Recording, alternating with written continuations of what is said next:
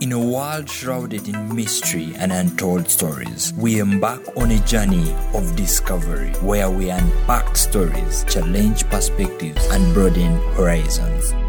Welcome to the chat room.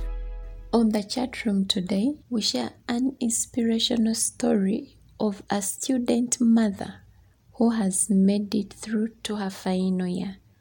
Join me, your host, as we learn from her. Uganda Christian University as an institution has policies it abides with. One of these is for any student to be a mother, she has to present a marriage certificate. Today I have a student who is going to share her story of motherhood and studies. Now, Uganda Christian University says uh, if you're married, you should be legally married. And, uh, if you be pregnant in school, I don't know what it is now, but back then, to be like if you're pregnant, then you either present a marriage certificate or you leave the school because it's a it's a Christian university. But uh, me, I was able to present to them uh, a marriage certificate. What are some of the challenges you faced? It was my first time.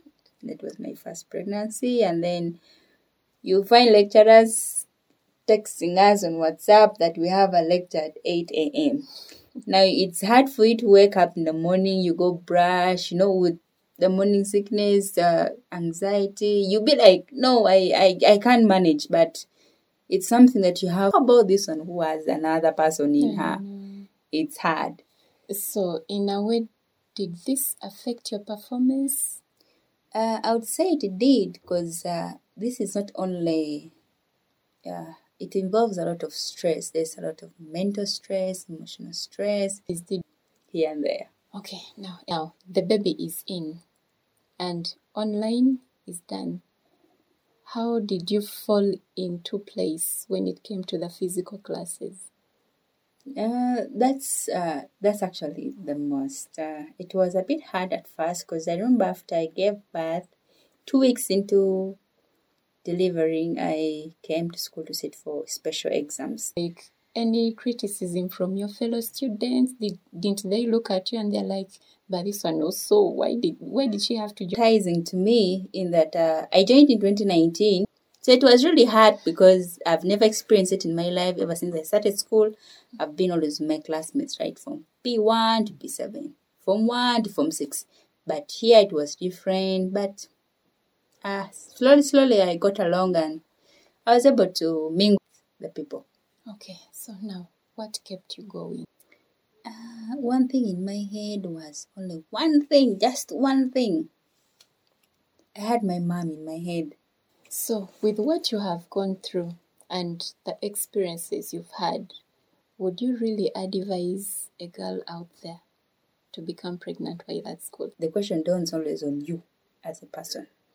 Now, if it's a decision that you've taken, are you ready for the consequences? So, from your experience of being a mother and at the same time a student, what kind of advice would you give them to keep them going? I know that it's not the end of the road. At least you have this to do, but you can do better. Yeah, uh, actually, from the point of leadership, Okay. leadership is all about uh, that zeal in you. If you have the zeal, then you'll surely do it perfectly and also do your class perfectly. To those out there, if you've decided to go for something, go for it all. You should understand the basics of what it is that you're going in for. If it is going to cost you your, your time, do you have the time to give it? You give it. If it is going to cost you maybe uh, your school, then you say maybe if I'm not ready for it, then let me first concentrate in my in my papers. Okay. The decisions one makes comes with consequences. So before you choose to do anything, be cautious of the outcomes. Betty Muhaye, a student at Uganda Christian University. And that was the chat room. Thank you for listening.